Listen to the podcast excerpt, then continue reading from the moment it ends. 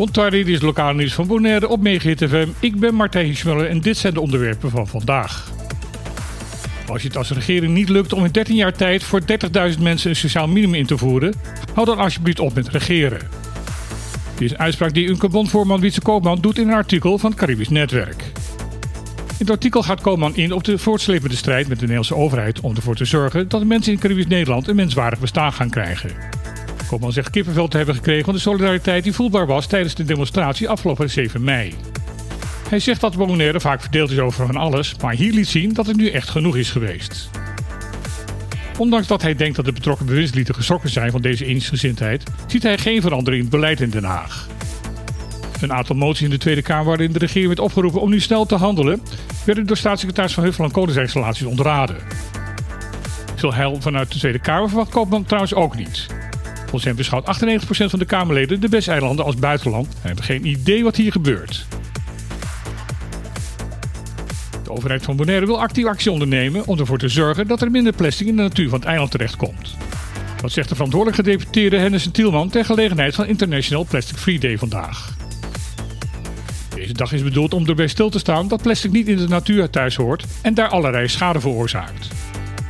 En ondanks dat sinds vorig jaar veel plastic wegwerpartikelen zijn verboden op Bonaire, bestaat het materiaal dat bij schoonmaaksacties uit de natuur wordt gehaald nog steeds grotendeels uit plastic. Daarom wil de overheid op deze dag benadrukken dat de bewoners ook zelf een verantwoordelijkheid hebben om de kostbare natuur van Bonaire plasticvrij te houden. Tielman roept iedereen op om geen plastic waterflesjes meer te gebruiken, maar om zelf een herbruikbare waterfles mee te nemen. Heb je toch plastic afval, vraagt hij iedereen om dit weg te gooien in de daarvoor bestemde afvalbakken, zodat dit afval gescheiden kan worden verwerkt. In het kader van het Internationaal Plastic Free Day geven diverse supermarkten vandaag bij besteding vanaf 50 dollar een gratis herbruikbare boodschappentas cadeau. Op 5 mei is het eerste schildpaddennest op Bonaire van dit jaar ontdekt. Het broedseizoen is dus weer begonnen. Turtle Conservation Bonaire aanleiding om de regels met betrekking tot de omgang met zeeschildpadden nog even op een rijtje te zetten. Schildpadden keren voor het leggen van de eieren altijd terug naar het strand waar ze zelf uit het ijs zijn gekropen. Daarom is het veilig houden van deze plekken zo van belang. Want wanneer er geen mogelijkheid meer is op zo'n strand weer nieuwe nesten te maken, dan zullen daarbij de betrokken schildpadfamilies onherroepelijk uitsterven.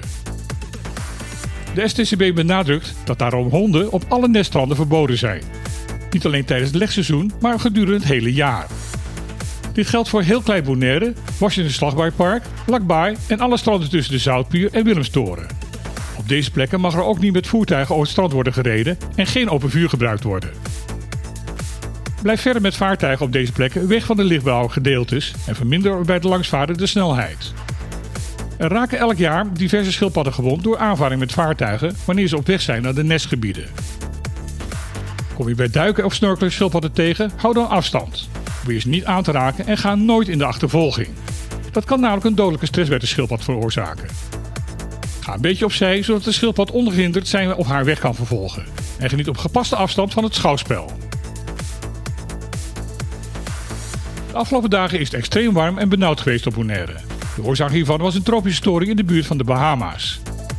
Deze is nu verdwenen, waardoor ook het weer hier wat aangenamer zal gaan worden. Dat betekent dat vanaf vandaag de wind weer wat zal gaan toenemen. Ook dat zal voor de nodige verfrissing zorgen en daarmee een daling van de gevoelstemperatuur. Verder worden er zo vlak voor het officiële begin van het orkaanseizoen momenteel geen nieuwe weersverstoringen gemeld. Maar zoals gebruikelijk kan dat binnen een dag ook weer veranderen. De ontwikkelingen worden nauwlettend gevolgd door de verschillende meteorologische diensten. Dit was weer het lokale nieuws van vandaag op Megahit FM. Ik wens iedereen een mooie en naar verhouding koele dag toe.